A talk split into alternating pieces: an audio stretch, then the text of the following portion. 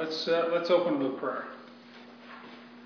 Father, we uh, we thank you, God, for uh, our homes, our uh, our relationships, our spouses. We pray, Lord, that uh, that you would use this time to, to help us think about that in a new way, and, uh, and to continue to, to grow in our love and, and care for one another. In your name we pray. Amen. All right. So occasionally, while this uh, marriage class has been going on, I've been mentioning this to uh, Mike. You know, something that uh, that I've read out of out of this book, uh, "The Seven Principles for Making Marriage Work." Here's the book. Here's what it looks like. Uh, it's uh, and he said, "Well, why don't you just just teach on that one week when I'm gone?" Uh, here's my problem. This this is not particularly a Christian book, and so I mean he doesn't quote any scripture in here at all. Uh, now there are companion pieces that go with this that that do have uh, examined scripture and, and ask more pointedly Christian questions, but uh, but I'm not sure what the spiritual status of, of Dr. Gottman is, but uh, uh, he does have respect for religion. Uh, he makes reference to, to different religions and uh, and gives lots of examples of, of couples that had, you know, we're, we're trying to raise, you know, one wanted to raise the kids Catholic and the other wanted to be Protestant or uh, Jewish or whatever. So so he is sensitive to religious issues, and there's some places where uh, he he does whether he knows it or not, makes uh, biblical references. Uh, but nevertheless, is this appropriate for, for teaching in Sunday school? Well, I, I think he makes he makes a, a, number of good points, and in the perspective of uh, all truth is God's truth. If he can observe certain things that could help us out in our Christian marriages, let's bring it on. Okay, so you'll get one week of this, and only. So, and it's a quick blitz through here. So, uh, let, us let, talk a little bit about uh, uh, uh Dr. Gottman. He runs a, a uh, can't remember what the what the full name of it is, but it's a uh, Institute for Research on Marriage out of the University of Washington, and they have a setup there where they have like a, a small garden apartment thing, and they invite couples to come in, and they just observe. Uh, they, they, they've done this for decades, where they where they bring in couples. They have cameras fitted up around the room. They even plug, you know, uh, heartbeat devices and and uh, heart and heart monitoring devices on on people to see how they react in certain situations and they just observe these folks. And sometimes they just they just let them come in and, and be uh, be themselves as couples, and sometimes they uh, give them uh, you know questions to discuss or, or issues to, to try to deal with, and uh, and and then they just watch them. And and over years of doing this, and, and what what they also will do is they'll observe a couple at one point, then they'll invite them to come back six years later and see if they've progressed in anything on these these issues or how they relate or whatever like that. So, uh, in the process of doing these observations, and they tried to sort out, uh, you know, between which couples seemed to be coping okay and which couples didn't, and which couples, uh, you know, came back and, and had made progress in which couples might not even have been a couple again the next time when they came back six years later. Uh, he was uh, he found that he, he over time was able to have the ability to predict fairly accurately whether a, a married couple was going to stay together or not. And so uh, he could tell in 15 minutes, from talking to somebody for 15 minutes or watching this couple react for 15 minutes, that he, he could tell with, a 91% accuracy whether they were still going to be married at the end of seven years. It's pretty amazing. And, uh, and even for those, I mean, he was 91% accurate, 9% he was off. But even on those 9 percenters that he missed, most of them were divorced later on. So he had a 98% accuracy in 15 minutes if you gave him a little more time. Wow. So he's, he's, he's observing something there, right? And so then they said, well, what good does this do us to, uh, to just sort of be able to predict, hey, this, this couple's a loser. This, this couple's uh, not going to make it. How about if we can observe, you know, what sort of things the successful couples are doing and see if we can teach some of these nine percenters uh, something that, that might help them not fall apart, or even teach the, the couples that uh, that aren't aren't doing so well, but they're still hanging there together, you know, could, could you teach them things that, that might help the, the marriage be more successful or more happy? Okay, got it? So they started doing that, and that's what's developed into the uh, the stuff that they're doing now, and that's the purpose of this book is to give you seven principles for making marriage work.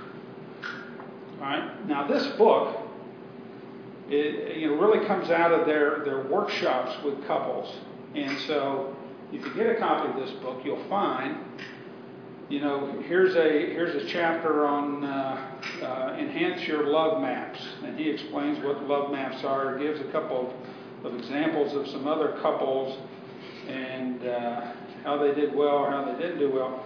And then there's a whole bunch of questions and some exercises and a little game you can play with your spouse, and it's it's all stuff you can do it's not, it's not just reading and, and talking about it, it's, it's exercises that, that you can do to help enhance your love maps. We'll, talk more about that when we get to what that is. So it's really, it looks like a book, but it's more like a workbook type of thing. That, uh, and, and so to really work through this book, it'd probably take you about five years to, to get through this, to do all the discussions. And as a matter of fact, he's come out with a new book now, which is something like uh, eight dates uh, for couples to have, where you go on a date, you each read this chapter, you answer a few questions, you talk about it over over dinner or over you know a walk through the park or something like this. And uh, now we did something like that some years ago. We had a, a thing called Ten Great Dates. Some of you are nodding. Remember that?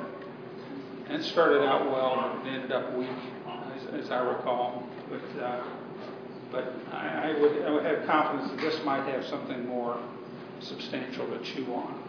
Okay? Hey. So, uh, so the uh,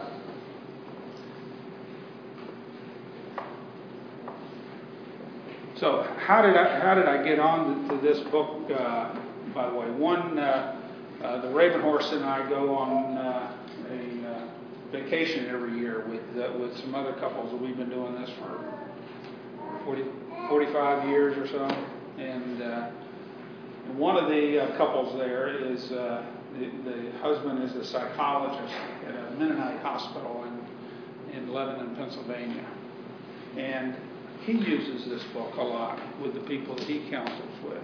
And I got a lot of respect for him. He makes reference to, to certain chapters out of this when we were talking together, which so that gave me some, some credibility there. Also, Mike has been using uh, a book by uh, is it Mark Trippett?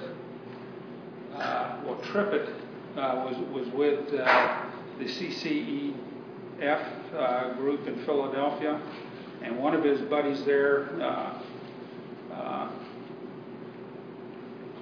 Tim Lane, uh, they wrote a book called How People Change, and, uh, and I thought that was a very good book. Well, Tim Lane was asked by the Potomac Presbytery to come uh, give a talk, and he said, Well, what do you want me to talk about? And he said, about uh, marriages? So he showed up and he talked about this book. And it, was really, he was just giving a book report, kind of like what I'm doing uh, today. But he, he did a longer, better job than what I, I'm doing. So, okay, so those two things sort of add credibility to me, even though this is not written from a Christian perspective. Uh, but it, uh, but I think it does have stuff that can speak into uh, Christian marriages. Uh, I wrote some quotes that, uh, that, that appeared in the book. If you look on, on the 1C, this, this I think was, was one of the, the key quotes out, out of the, the, the book as a, as a whole. What can make marriage work is surprisingly simple. Happily married couples aren't smarter, richer, or more psychologically astute than others, but in their day to day lives, they have hit upon a dynamic that keeps their negative thoughts and feelings about each other, which all couples have, from overwhelming their positive ones. Rather than creating a climate of disagreement and resistance, they embrace each other's needs. When addressing a partner's request, their motto tends to be a helpful yes and rather than a yes but. This positive attitude not only allows them to maintain but also to increase their sense of romance, play, fun, adventure, and learning together that, they are, that are at the heart of long lasting love affair. They have what I call an emotional, intelligent marriage. And then the next quote even happily married couples can have screaming matches. Loud arguments don't necessarily harm a marriage. Boy, that seems odd, doesn't it? That a couple would be screaming at each other. But he made a point several times that it's not the couples that argue together that fall apart. At least they're talking to one another. It's, it's when uh, couples just cannot discuss things together so much so that they avoid even taking up an issue at all. And so they kind of avoid talking to each other or they kind of avoid one another around certain issues. And then they begin to sort of develop parallel lives within the same house, kind of what Mike was talking about two ship, ships passing in the night. Uh, and uh, so they, they really are not living together, they're living separately together. Uh, and, and, those are the couples that, uh, that tend to have the, the problems. Okay, now my outline here that I put together is not very clever. I just went through and picked the, cha- the one, two, three, fours are the, are the chapter headings of, uh, of each chapter in the book. And uh, I'll walk down through a little bit of this. You can interrupt me and ask questions. I probably won't know the answer to it, but we can talk about it. Uh, but uh, we'll go as far as we can, and we might not finish. So, so basically, this is this is the kind of book report you get in uh, third grade, where the person tells you the details and then says, "And if you want to know how it ends, you got to read the book." That's, that's what this is about. Okay, so what does make marriage work?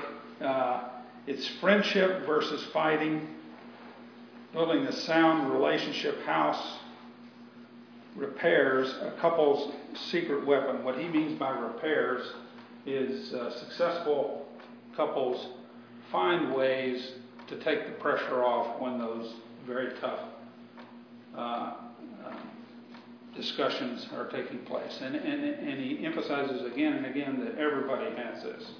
There's some sort of, sort of issue that, that uh, you came built one way, your spouse came built another way, and you're just not getting past that. And you argue about it again and again, and it's the same argument over and over.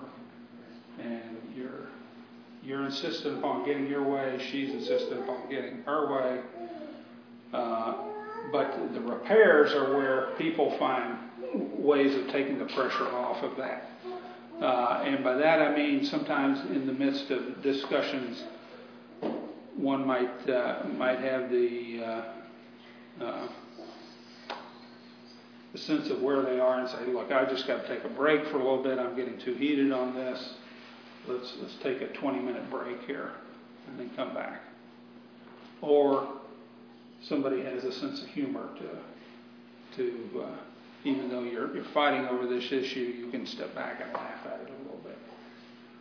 Uh, or, uh, or other sort of mechanism. Uh, And then uh, chapter 3, How I Predict Divorce, I said that he had the ability in, in 15 minutes of predicting whether uh, a couple would get divorced or not with a 98% accuracy level. So, how does he do that? Well, these are, these are the things that, that uh, uh, to him stand out. First of all, when they start talking about things, a harsh startup is a is a bad signal. What's a harsh startup?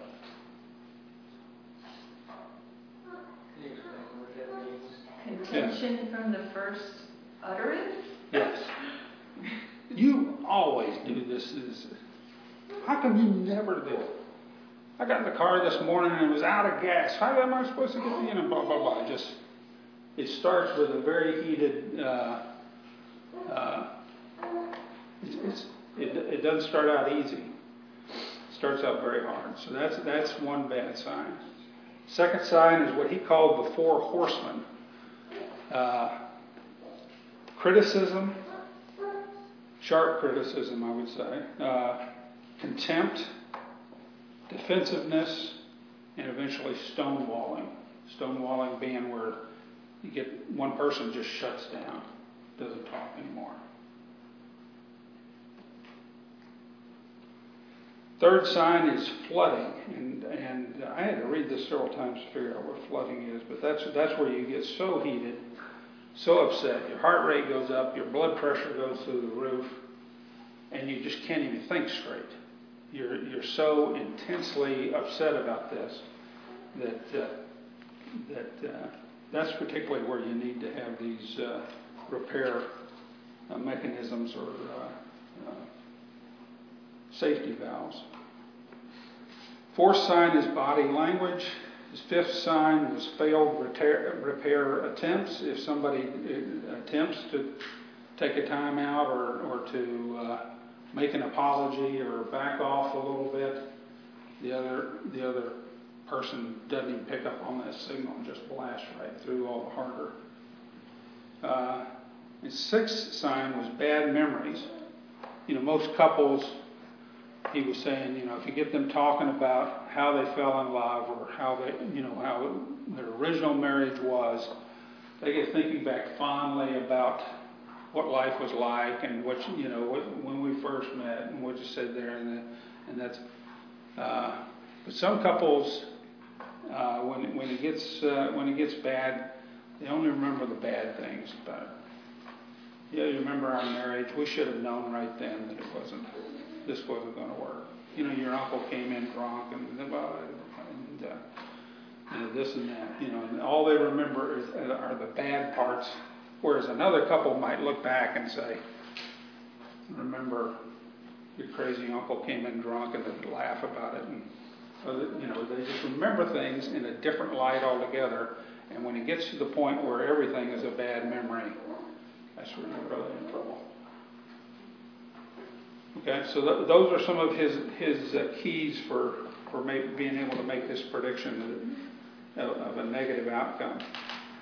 So, uh, what are the principles that, that, he gives you for not falling into that? Uh, principle one enhance your love maps. And what he means by love maps are uh, what do you know about your spouse? I mean, what do you really know about your spouse? You know what uh, he or she really likes or doesn't like? You know what their tastes are in music or or who their favorite artist is, or uh, where they like to eat, how they drink their coffee, all those stupid little things. But you know, are you paying any attention to this? Uh, and uh, and also about their history, what they've been through, what uh, what their family was like, how they grew up, uh, and also their dreams for the future.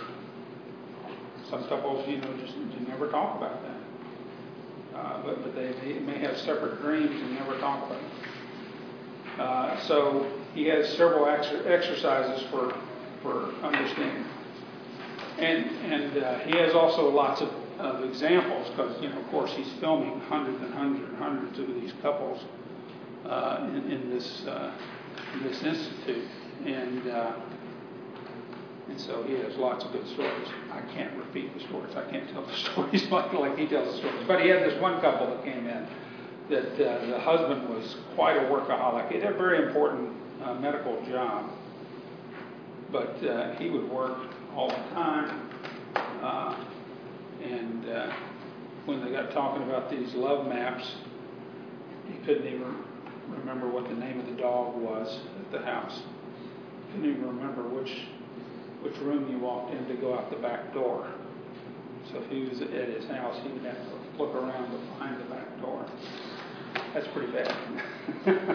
but that couple was redeemable because he, because he came, kept coming back to them later on. Uh, principle number two uh, nurture your fondness and admiration. Uh, 94% of the time, Couples who put positive spin on their marriage's history and their partner's character are likely to have a happy future as well. When happy memories are distorted, it's a sign that marriage needs help. Uh, respect and appreciation are the antidote for contempt. Uh, and uh, I think, you know, in, in, this chapter, I kept thinking about, you know, the, the passages in the, in the, New Testament where the woman is to have respect for her husband and the husband is to love the wife and, and uh, care for her tenderly. I think that's that's the idea is that you know if we have respect for one another, uh, respect enough to, to listen and fondness to, to cherish them and care for them and protect uh, one another, then that's uh, that's what what will get you through uh, some of the arguments that, you would have. Uh, principle number three turn toward each other instead of away. The example that he used was, was somewhat dated, seems like. You know, he was talking about a man sitting there reading the newspaper and having uh, a discussion with his wife who was reading a magazine and uh, one would say one thing and the other would say something else, and they thought they were talking to each other, but they really were talking right past each other, weren't they? You know, he would pick up on one word that she said and, and think she was saying one thing and totally misinterpreting, but they weren't even looking at each other. They weren't even they weren't talking at all. I think the uh, uh, today's uh, option on this is, is uh, in, the, in number B there, being distracted by the wired world. How much of our time is really spent looking down at these things instead of looking, you know, into our spouse's eyes and really trying to see what, what they're, they're saying. uh, coping with the, your partner's uh, sadness, fear, and anger. Uh, he had one quote in uh, bold there says, When you are in pain, the world stops and I listen. Is that really true? Or do you are you absorbed in trying to get something ready for, for work the next day or uh, or catching up on the sports scores or whatever?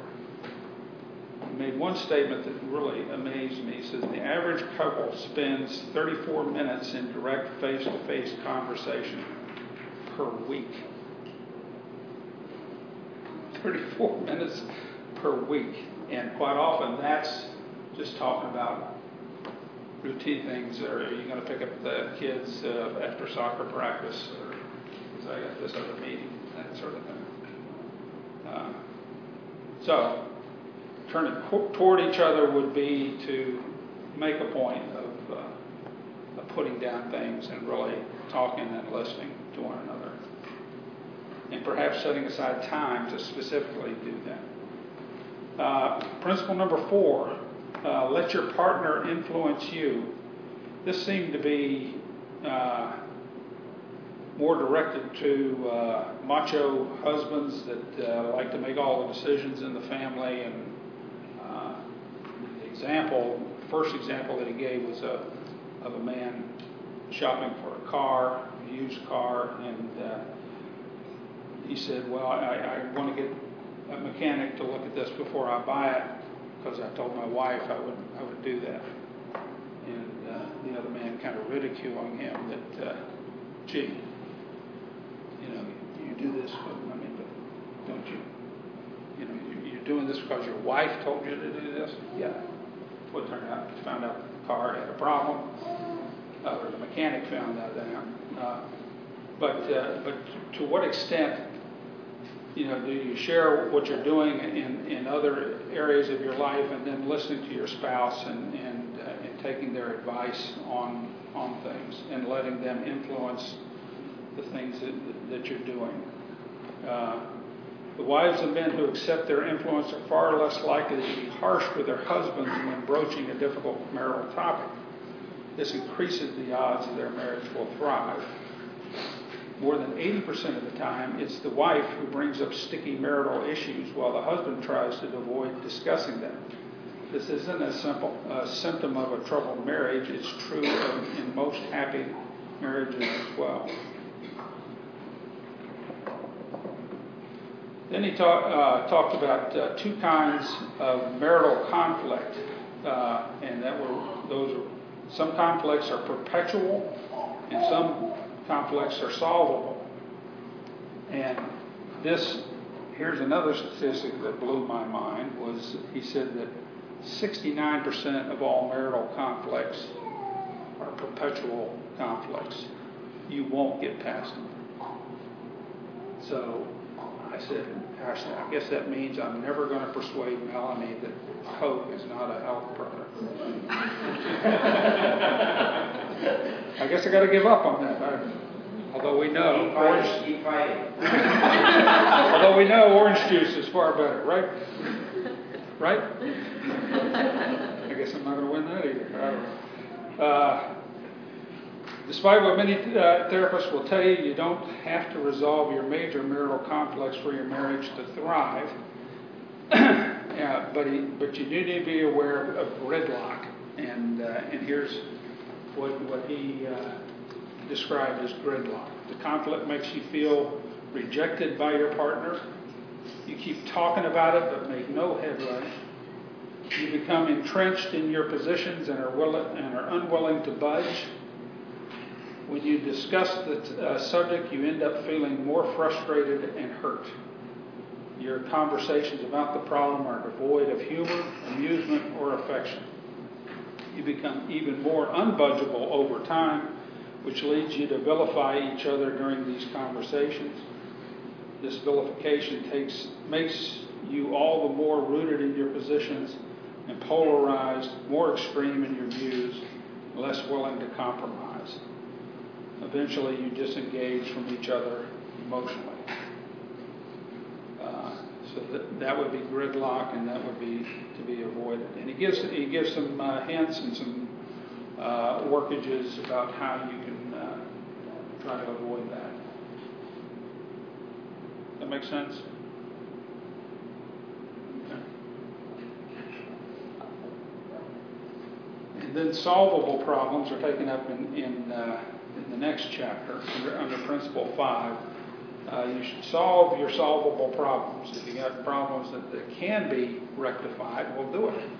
Uh, and here's here's his suggestions for, for doing that. You so, you soften your startup. You don't come in saying you're an idiot again. I told you this before. Blah blah blah. He he, uh, he made one point here about uh, how these these uh, these rules here of, of how to uh, solve these solvable problems are just basic uh, polite politeness. And he uh, he said, okay, suppose you had a guest over to your house, and,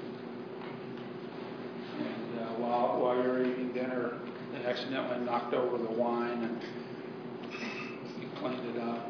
Oh, you know, and would you would you like another glass of wine? Versus if if uh, your spouse did this, would you jump up and scream and yell, and say, "You're such a klutz! Why do you always why are you always spilling the wine?" It's another tablecloth I'm going to have to throw out or whatever. You know, there, there's all kinds of bad ways you could approach that, but. Uh, But basically, you're, to be as polite to your spouse as you would be to, to a guest. Uh, so you soften your startup. Uh, you learn to make and receive uh, repair attempts. You learn to recognize a repair attempt coming from your from your spouse. Your future together can be bright, even if your disagreements tend to be very negative. The secret is learning the right kind of damage control. Soothe yourself and each other.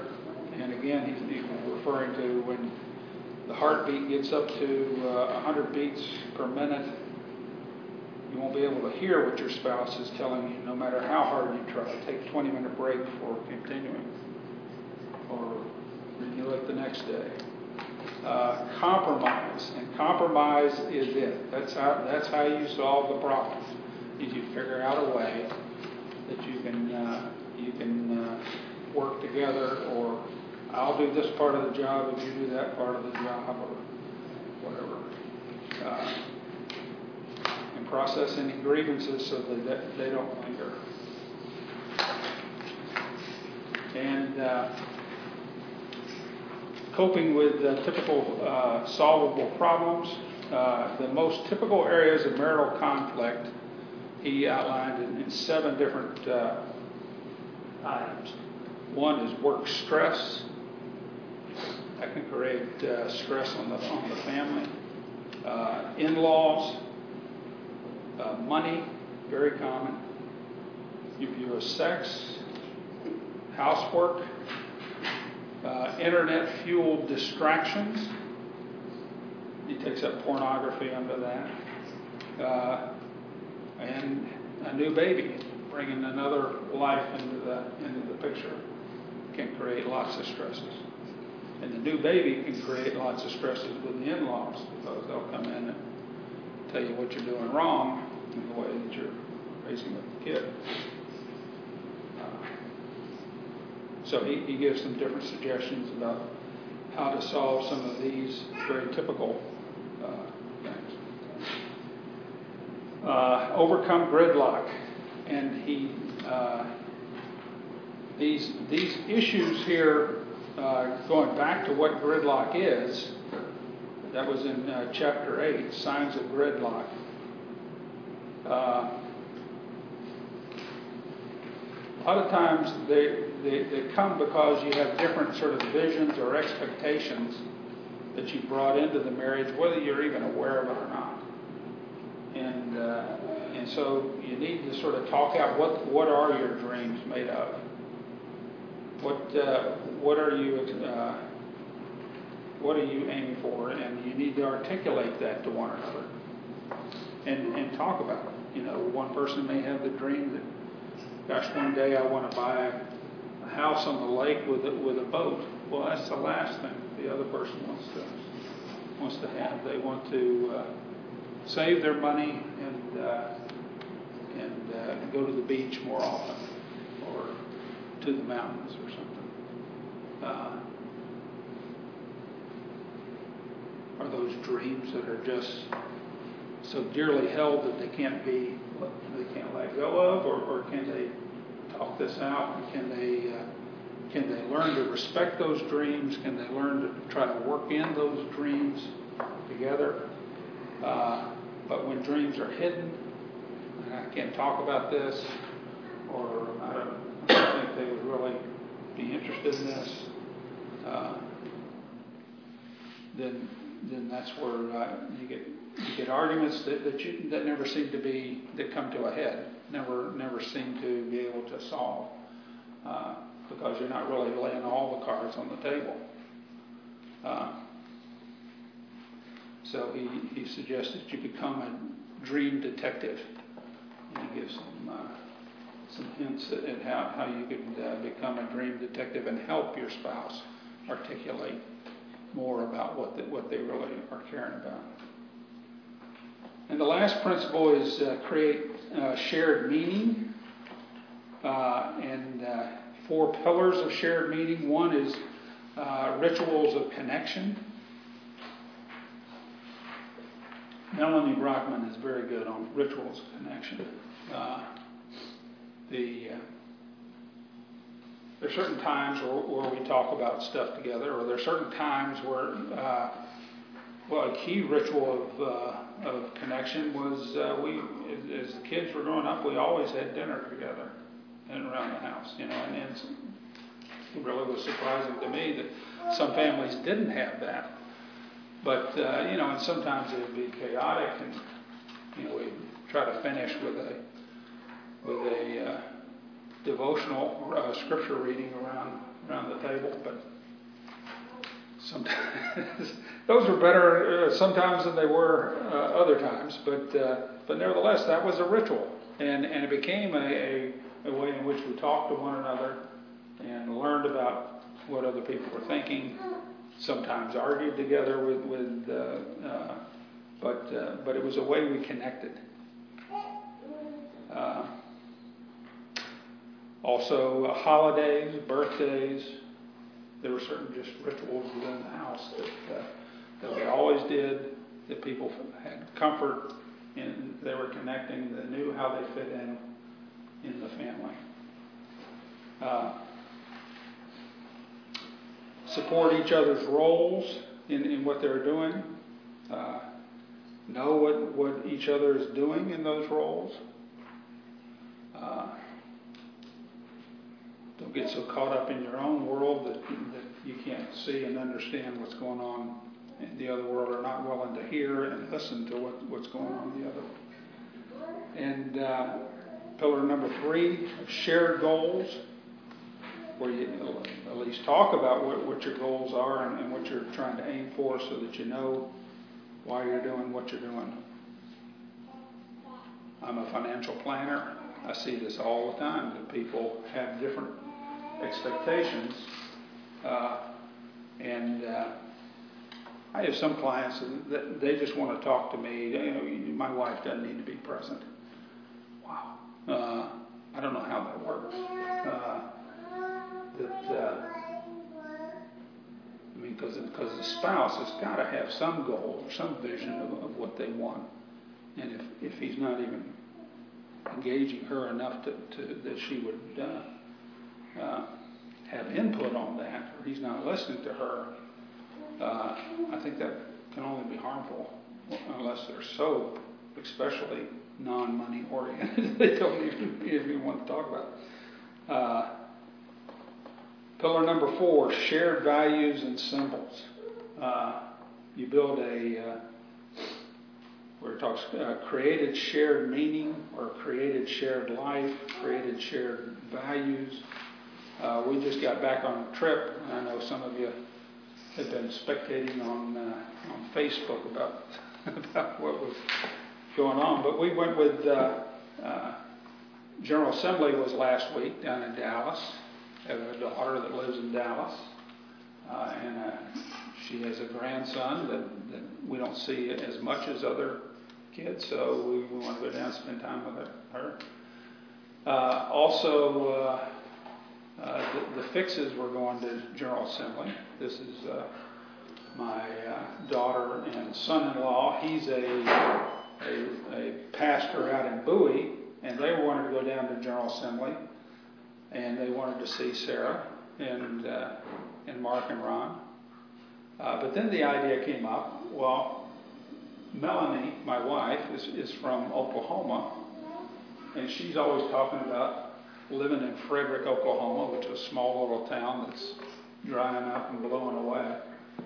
But uh, and the farm there, and about her her uh, grandparents and stuff. So they wanted to go see some of this. So we, we spent an extra week just traveling around in Oklahoma. And uh, I tell you, those days we went to uh, to the old farm where uh, this is this is back like in 1900 or so. Uh, they were just opening the Oklahoma Territory at that time, and uh, uh, and Melanie's uh, grandmother and grandfather came across the Red River in a covered wagon, no bridge. They had to, you know, Red River. If you if you see it most of the time, it's only about this wide. You can you can step across it. It's not much of a river, but nevertheless, you had to get through this riverbed. But they came through on a covered wagon with two little kids, and uh, and they homesteaded on a piece of land, crummy old piece of land. We we went out there to the land and, and stood there, and we could see the area where they built this sod house in the side of this this little hill, and uh, and they and they lived out there and worked that land, and and you could you could just see and feel and taste how hard life must have been to do that, and how much work they had to put into that, and uh, and they worked that land and they stayed there even through the Dust Bowl, and they had a few crops and they bought another piece of land which was a little bit better, and eventually they moved and built a, an actual house there. And they still kept this land, they kept that land, they bought another farm, and eventually they, they came, you know, pretty prosperous farmers. But it was a hard, hard work. And uh, uh, so, we're there with our grandkids, and they're seeing this. They're seeing the legacy of, of hard work and, and determination that was handed down to them. And uh, that's Melanie's story. And that's my story now. And, and uh, it's, it's, uh, it's something that, that, uh, that it sort of goes into that, uh, that whole mix of, of what it's like to be uh, in our family and, uh, and what, are, what are some of the values that are important to us and some of the symbols that are important to us. Uh, so it was a very important week. And, and other things. We went around to places where Melanie had a house and uh, where her family grew up and where their parents died, her parents died in a fire. And we drove down the road past the place where her brother got killed in an automobile accident. And uh, gosh, you know, it was it was just very therapeutic for, for Melanie, I think, to to for the family to share in all of that. And uh, so, but hey, I'm busy, Melanie. I can't go on this stuff. I got to go to General Assembly and got work. You know, you uh, if, if that were the approach, then you, then you missed out on that opportunity to, to build those shared values together. So, well, that's my quick run through of the, uh, of the uh, book report on uh, seven principles of making marriage work. I'm sure you've got it all figured out now. Right? now yes, Gail. I suggest Friday night, date night, because it literally pulls you away from all those things, all those things happen just because of life with the, you know, looking at your phone, it's making, you know, your week crazy and hectic, and just a lot of things can make it hectic. Friday night is designated for you to go out, for the woman to be treated as a date and not her mother that has spit up all over her, and have the chair pulled out for her, the doors open, and you can't talk about the kids. You can only talk about what's going on in your hearts and your minds and going forward. And it's really wonderful. It's wonderful. It just changes everything. And you can look forward to it every Friday. So if your day, if your week is just really horrendous, you're like, Friday night, I can't wait. so it's really great. So that's that's part of you creating rituals and connections. Yeah, Is uh, that's right. That was all yeah. Did you all hear that over here? No, okay. Any other observations or questions? Well, let's have a word of prayer, and we'll move on into the worship.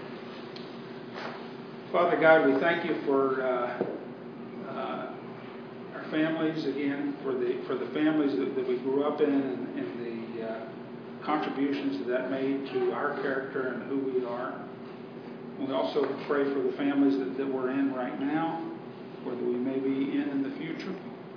We pray, Lord, that, that we would take care on nurturing those relationships, that we would show one another respect and love, and we would appreciate the, the qualities that, that each person brings to that relationship. Lord, I pray that you would build strong friendships uh, in, with the couples here in this class. Pray that we would uh, be able to work some of these principles out in our lives. In your name. Amen. Thank you all.